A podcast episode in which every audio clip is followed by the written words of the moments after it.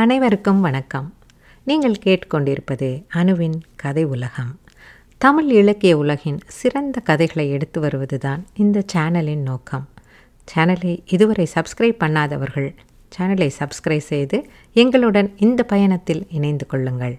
தொடர்ந்து தரமான கதைகளை கேட்டு மகிழுங்கள். இன்றைய பதிவில் நாம் கேட்கவிருக்கும் சிறுகதை அமரர் கல்கி அவர்களின் இது என்ன சொர்க்கம்? ராவ் பகதூர் வியாக்கிரபாத சாஸ்திரிகள் மிகுந்த வியாகுலத்துடன் போய்கொண்டிருந்தார் அவருடைய கண்கள் அங்கும் இங்கும் ஆவலுடன் நோக்கின.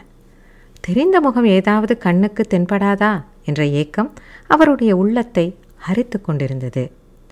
அம்மா இங்கு வந்து வருஷம் பனிரெண்டுக்கும் மேலாகிறது. பனிரெண்டு வருஷம் தானா பனிரெண்டு யுகம் போல் அல்லவா தோன்றுகிறது? இருக்கட்டும் இந்த பனிரெண்டு வருஷத்தில் பழக்கமான முகம் ஒன்றை கூட காண முடியவில்லை.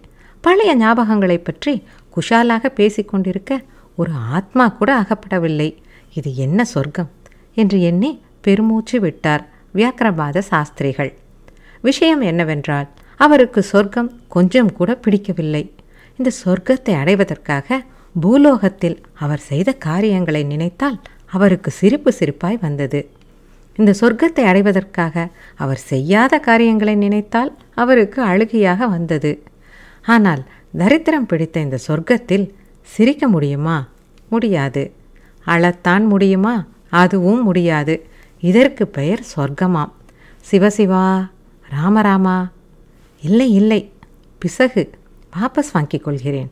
சிவனையும் ராமனையும் பிரார்த்தித்து தான் இந்த சொர்க்கத்துக்கு வந்து சேர்ந்தேனே. போதாதா? சொர்க்கத்திலிருந்து பூலோகத்திற்கு போவதற்கு யாரை பிரார்த்திக்கலாம்? சனீஸ்வரனை பிரார்த்தித்து பார்க்கலாமா? சனீஸ்வரா சனீஸ்வரா சனீஸ்வரா. யார்? சாஸ்திரிகள் வாளா? என்று பழகிய குரல் காதில் விழுந்தது.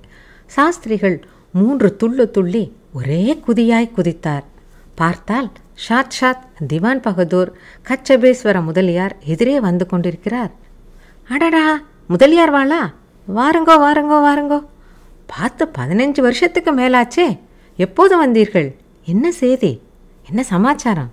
என்று உற்சாகமாக கேட்டு சாஸ்திரிகள் முதலியாரின் கையை பிடித்து குலுக்க முயன்றார்.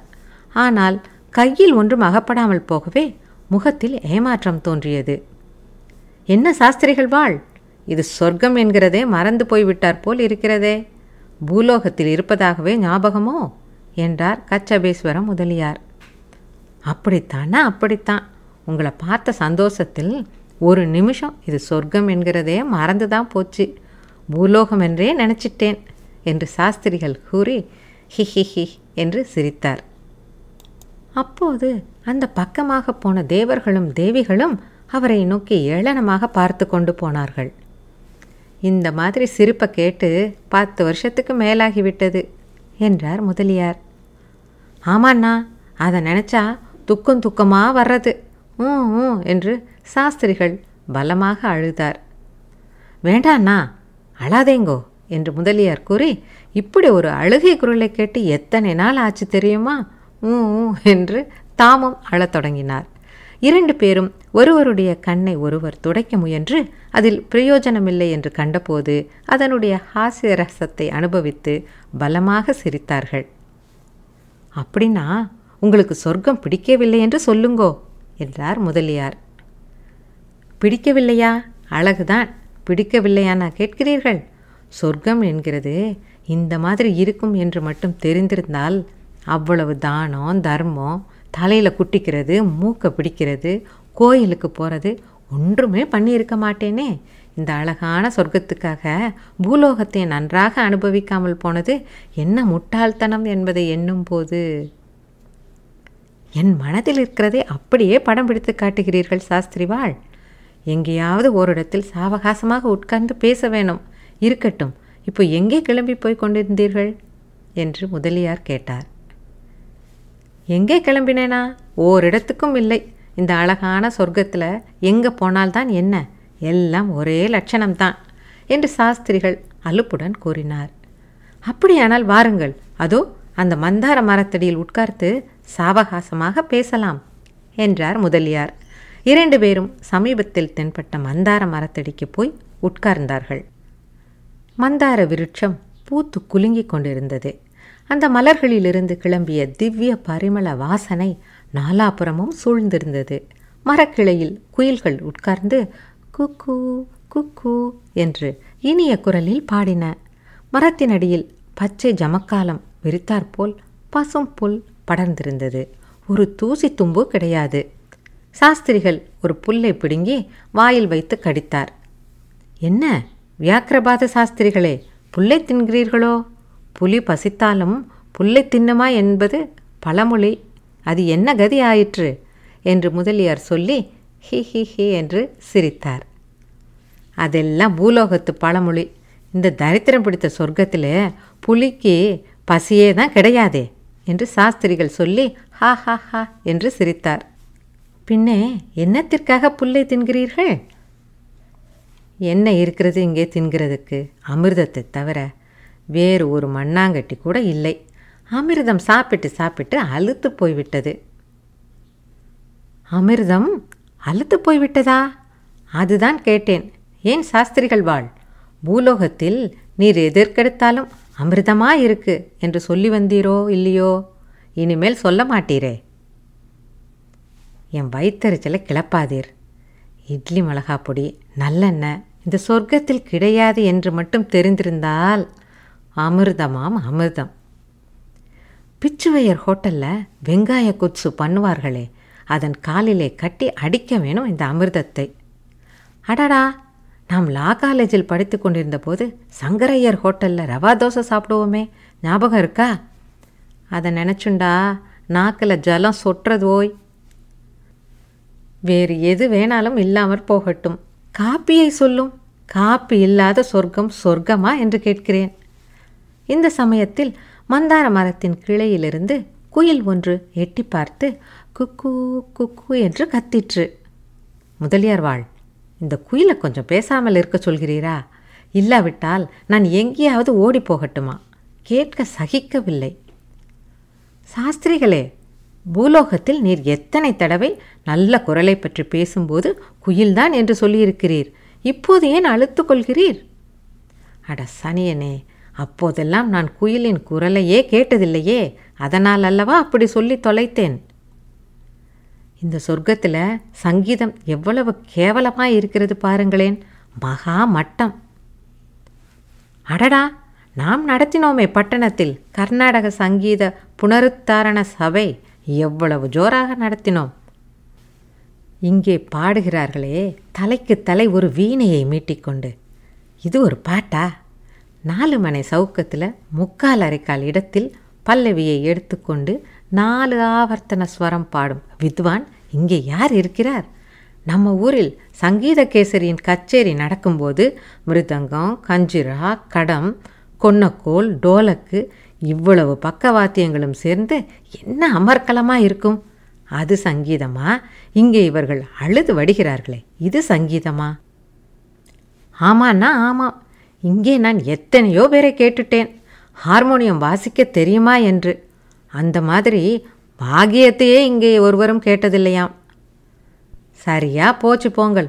அது ஒன்றுதான். இந்த சொர்க்கத்தில் நல்ல அம்சம் என்று நான் நினைத்து கொண்டிருக்கிறேன். என்னுடைய நாட்டுப்பெண் சுலோச்சனா தினமும் ஹார்மோனியத்தை எடுத்து வச்சுண்டு அலறதை கேட்க சகிக்காமல் தான் சீக்கிரமாக சொர்க்கத்துக்கு வந்து விடணும்னு ஆசைப்பட்டேன். ஆமாம் அவள் என்னை படுத்தி வச்ச பாடு நான் ரொம்ப கர்நாடகமாக நான் பகவத்கீதை பிரசங்கம் பண்ணுறதே அவள் என்னவெல்லாம் கேலி செய்தால் தெரியுமோ? அவள் பவுடரை பூசிக்கிறதும் மினுமினுக்கிறதும் குலுக்கிறதும் மகா மோசம்.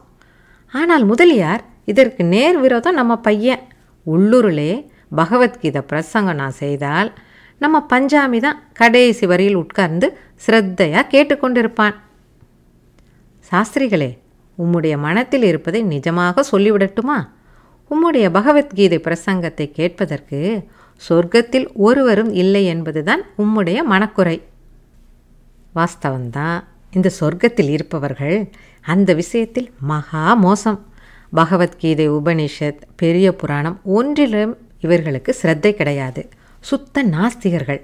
எல்லோரும் ஆடல் பாடல்களிலேயே மூழ்கி இருக்கிறார்கள் ஏதடா நாளைக்கு போகும் கதிக்கு வழி தேடிக் கொள்ள வேண்டுமே என்று ஒருவருக்கும் கவலை கிடையாது. இருக்கட்டும். முதலியார் இங்கே சாயங்கால வேளையில் உங்களுக்கு எப்படி பொழுது போகிறது? பீச்சா கிளப்பா சபா கச்சேரியா? ஒரு இளவும் தான் கிடையாதே. தினம் சாயங்காலம் வந்தால் பகவத்கீதையிலே நாலு நாலு சுலோகமாய் சொல்லிட்டு வரேன். சாஸ்திரிகளே நிறுத்தும். பூலோகத்தில் உம்மிடம் பகவத்கீதை பிரசங்கம் கேட்டதெல்லாம் போதும். வேறு பேச்சு ஏதாவது பேசுவதாயிருந்தால் நான் இருக்கிறேன். இல்லாவிட்டால் இதோ நடையை கட்டுகிறேன். என்று முதலியார் எழுந்திருக்க சாஸ்திரிகள் அவர் கையை பிடித்து உட்கார வைக்க முயன்று முடியாமற் போகவே வேண்டாம் நான் பகவத்கீதையை பற்றி பேசவில்லை. வேறு ஏதாவது பேசுவோம். தயவு செய்து உட்காருங்கள் என்றார். வேறு எதை பற்றி பேசலாம்? என்று சாஸ்திரிகள் கேட்டார். எத்தனையோ விஷயங்கள் இருக்கின்றன. உதாரணமாக இந்த சொர்க்கத்தில் உள்ள ஸ்திரீகளை பற்றி உம்முடைய நிஜமான அபிப்பிராயம் என்ன? சுத்த மோசம் என்பதுதான். எந்த விஷயத்தில் மோசம்? எல்லா விஷயத்திலும் தான். முக்கியமாக சொர்க்கத்தில் எந்த ஸ்திரீயை பார்த்தாலும் ஒரே மாதிரி இருக்கிறாள். அதில் என்ன விசேஷம் இருக்கிறது? பூலோகத்தில் நம்முடைய காலத்திலே என்ன? எப்படி? எது? யாரு? அவள்தான் மிஸ்ஸஸ் லோச்சனா தத். அப்படி சொல்லுங்கோ சாஸ்திரிகளே. இதற்கு பிறகு சாஸ்திரிகளும் முதலியாரும் பேசிய விஷயங்கள் பிரசுரிப்பதற்கு லாயக்கற்றவை. கடைசியாக அந்த லோச்சனாதத்தின் பெயர் பத்திரிகையில் கூட கொஞ்ச நாள் அடிபட்டதில்லையா? என்றார் முதலியார். ஆமாண்ணா ஆமாம். பத்திரிகை என்ற உடனே ஞாபகம் வருகிறது. இந்த சொர்க்கத்திலே ஒரு நியூஸ் பேப்பர் கூட கிடையாது. பார்த்தீரா? மற்றதெல்லாம் ஒரு புறம் இருக்க நியூஸ் பேப்பர் இல்லை என்கிறத நினைத்தால்தான் இது என்ன தரித்திரம் பிடித்த சொர்க்கம் என்று தோன்றுகிறது. வாஸ்தவன்தான் நியூஸ் பேப்பர் இல்லாதது தான் பெரிய குறை சாஸ்திரிகளே. சமாச்சாரம் தெரியுமோ? பூலோகத்தில் இப்போது பெரிய யுத்தம் நடக்கிறதாமே. நம்ம காலத்தில் நடந்த யுத்தத்தை இந்த யுத்தத்தின் காலில் கட்டி அடிக்க வேணுமாம். நிஜமாகவா? அடடடடா. இப்பேற்பட்ட சமயத்தில் நாம் பூலோகத்தில் இல்லாமல் இங்கே வந்து உட்கார்ந்திருக்கிறோம். ஆனால் உங்களுக்கு எப்படி தெரியும் முதலியார்? நாலு நாளைக்கு முன்னால் ஒரு பிள்ளையாண்டான் பூலோகத்திலிருந்து வந்தான். அவனை பார்த்து பேசிக்கொண்டிருந்தேன் நீர் அதிர்ஷ்டசாலி ஓய் பூலோகத்திலிருந்து வந்தவனை பார்த்தீரா? அவன் இன்னும் என்னென்ன சொன்னான்? யுத்தம் என்றால் உங்கள் வீட்டு யுத்தம் எங்கள் வீட்டு யுத்தம் இல்லையாம். ஆகாச விமானங்களிலே கொண்டு வந்து குண்டு போடுகிறார்களாம். ஊர் ஊராய் பற்றி எரிகிறதாம். ஆமாம் சாஸ்திரிகளே பூலோகத்திலே நாமெல்லாம் புராணங்களிலே வாசித்து கொண்டிருந்தோமே. தேவர்களும் அசுரர்களும் பிரமாத யுத்தம் செய்தார்கள் என்று. இங்கே ஒரு மண்ணாங்கட்டியையும் காணோமே. அது தெரியாதா உமக்கு? அசுரர்களை எல்லாம் கொன்றாகிவிட்டதாம் இனிமேல் இங்கே யுத்தம் என்பதே வராதாம். ச்சே இவ்வளவுதானா? ஆமாம் முதலியார் வாழ். யாரோ பூலகத்திலிருந்து புதிதாய் வந்தான் என்றீரே. அவனை எங்கே பார்த்தீர்? என் கண்ணிலே ஒருவனும் தட்டுப்படவில்லையே. எங்கே பார்த்தேன் என்றா கேட்கிறீர்? அதைத்தான் கேட்கிறேன். சொல்ல பயமா இருக்கிறது. பயமா? என்னத்திற்கு பயம்? இந்த சொர்க்கம் எங்கேதான் போய் முடிகிறது என்று பார்ப்பதற்காக நான் பாட்டுக்கு போய்க் கொண்டிருந்தேன். வெகு தூரம் போன பிறகு பூலோகத்திலே நாம் கேள்விப்பட்டிருக்கிறோமே மலை கணவாய். அந்த மாதிரி ஒரு இடம் வந்தது. அந்த கணவாய் வழியாக கொஞ்ச நேரத்துக்கு ஒரு தடவை ஒரு புது மனிதர்கள் வந்து கொண்டிருக்கிறார்கள். ஆமாம் அந்த கணவாய்க்குள் புகுந்து அது எங்கே போகிறது என்று பார்த்தீரா? இல்லை இல்லை பயமாக இருந்தது. என்ன பயம்? சில பேர் அதற்குள் புகுந்து போனதை பார்த்தேன். அவர்கள் திரும்பி வரவே இல்லை. என்ன? நிஜந்தானா ஆமாம் சபாஷ் என்றார் சாஸ்திரியார். எதற்கு சபாஷ்? அந்த கணவாய்தான் பூலோகத்திற்கு போகும் வழியாய் இருக்க வேண்டும். முதலியார் வாழ் சத்தியமாக சொல்லும் உமக்கு இந்த சொர்க்கம் பிடிக்கிறதா? கட்டோடு பிடிக்கவில்லை. பூலோகத்துக்கு போக வேண்டும் என்று இருக்கிறதல்லவா? இருக்கிறது. சரி அப்படியானால் கிளம்பும் என்று சாஸ்திரிகள் எழுந்தார். இரண்டு பேரும் காற்று வெளியில் மிதந்து வெகு தூரம் போனார்கள். அதோ என்றார் முதலியார். ஒரு நீண்ட மேக மலைத்தொடர் தெரிந்தது. அதன் நடுவில் ஒரு பிளவு தென்பட்டது. இருவரும் அந்த பிளவுக்குள் போனார்கள். கொஞ்ச தூரம் போனதும் சற்றென்று முடிந்துவிட்டது. அப்புறம் ஒன்றுமே இல்லை. வெறும் வெளிதான். விளிம்பின் அருகில் போய் பார்த்தால் கீழே அதல பாதாளம். அம்மம்மம்மா எவ்வளவு பெரிய பள்ளம். இதில் விழுந்தால் பூலோகத்துக்கு போகலாமே என்று முதலியாரின் குரல் கேட்டது.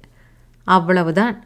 சாஸ்திரியார் கீழே கீழே கீழே விழுந்து கொண்டிருந்தார். காலவரம் என்பதெல்லாம் இல்லாமல் அனந்த காலம் கீழே போய்க் கொண்டிருந்ததாக தோன்றியது. அப்புறம் அவருடைய ஞாபகம் போய்விட்டது. சாஸ்திரியாருக்கு மறுபடியும் சுய நினைவு வந்தபோது படார் படார் என்று வெடிச்சத்தம் கேட்டுக்கொண்டிருந்தது. அவருக்கு கீழேயும் பக்கங்களிலும் ஏதோ மிருதுவான வஸ்து இருப்பது போல் உணர்ச்சி உண்டாயிற்று. அடே இதென்ன? சொர்க்கத்திலே ஸ்பரிச உணர்ச்சி தான் கிடையாதே. பார்க்கிறதோடு சரிதானே. ஜம்மென்ற பூலோகத்தில் பஞ்சுமெத்தையில் படுத்து கொண்டிருப்பது போல் அல்லவா தோன்றுகிறது? ஆமாம் கச்சபேஸ்வர முதலியார் எங்கே? ஏதோ பேச்சு குரல் கேட்டது. ஆனால் முதலியாரின் குரல் இல்லை ஸ்திரீகள் குரல். யாரோ குனிந்து பார்ப்பது போல் இருந்தது. ஓஹோ நமது பாரியாள் சீதாலட்சுமி அம்மாள் அல்லவா? ஆனால் இதென்ன மாறுதல்? முகத்தில் இவ்வளவு சுருக்கங்கள்? தலைமயிர் ஒரே வெள்ளை. சரிதான் பனிரெண்டு வருஷம் கழித்து பார்க்கிறோம் அல்லவா? தாத்தாவையே உரிச்சு வச்சிருக்கு என்றாள் சீதாலட்சுமி அம்மாள். இன்னொரு குரல் பக்கத்தில் இருந்து மாதிரி அப்படியெல்லாம் சொல்லாதீங்கோ. தாத்தாவுக்கு என்னை கண்டாலே பிடிக்காது. அவர் ஏன் வயிற்றில் வந்து பிறந்திருக்க மாட்டார் என்றது. அவருடைய மாட்டுப்பெண் சுலோச்சனாவின் குரல் அது என்று தெரிந்து கொண்டார். அப்படி சொல்லாதேடி மனசுக்குள்ள உன் மேலே அவருக்கு ரொம்ப வாஞ்ச. கடைசி வரையில் குழந்த மாதிரி தீபாவளிக்கு பட்டாசு சுட்டு விடுவாரோ இல்லையோ? அதான் தீபாவளி அன்னைக்கு பிறந்திருக்கார் என்றாள் சீதாலட்சுமி அம்மாள். அப்போது சாஸ்திரியார் மனப்பூர்வமாக வெறுத்த அவருடைய மாட்டுப்பெண்ணின் முகம் முன்னே பார்த்ததைக் காட்டிலும் பெருத்து உப்பி இருந்த முகம் பவுடர் வாசனை மூக்கை துளைத்த முகம் அவருடைய முகத்தின் மிக அருகில் வந்தது. அதை தடுத்து தள்ளுவதற்காக சாஸ்திரியார் கையை தூக்கினார். என்ன வேடிக்கை? கை துளியூண்டு இருக்கிறதே என் கண்ணு அதுக்குள்ள அம்மானு தெரிஞ்சு போச்சா? என்றாள் சுலோச்சனா. அப்போதுதான் சாஸ்திரியாருக்கு விஷயம் தெரிந்தது. விதி தன்னை எவ்விதம் கேலிக்கூத்துக்கு உள்ளாக்கி விட்டதென்று தன்னுடைய சொந்த வீட்டில் தான் தொட்டிலில் படுத்திருப்பதையும் தன் மாட்டுப் பெண்ணுக்கு குழந்தையாய் பிறந்திருப்பதையும் உணர்ந்தார். பிரமாதமான ஆத்திரமும் அழுகையும் வந்தது. கையையும் காலை உதைத்து கொண்டு வீல் என்று அழுதார். அம்மா நீங்க சொன்னது சரிதான். தொண்டைய பாருங்கோ. அசல் தாத்தா தான் என்றாள் சுலோச்சனா. வெளியிலிருந்து சாஸ்திரிகளுடைய குமாரன் பஞ்சாமியின் குரல் சொல்லிற்று.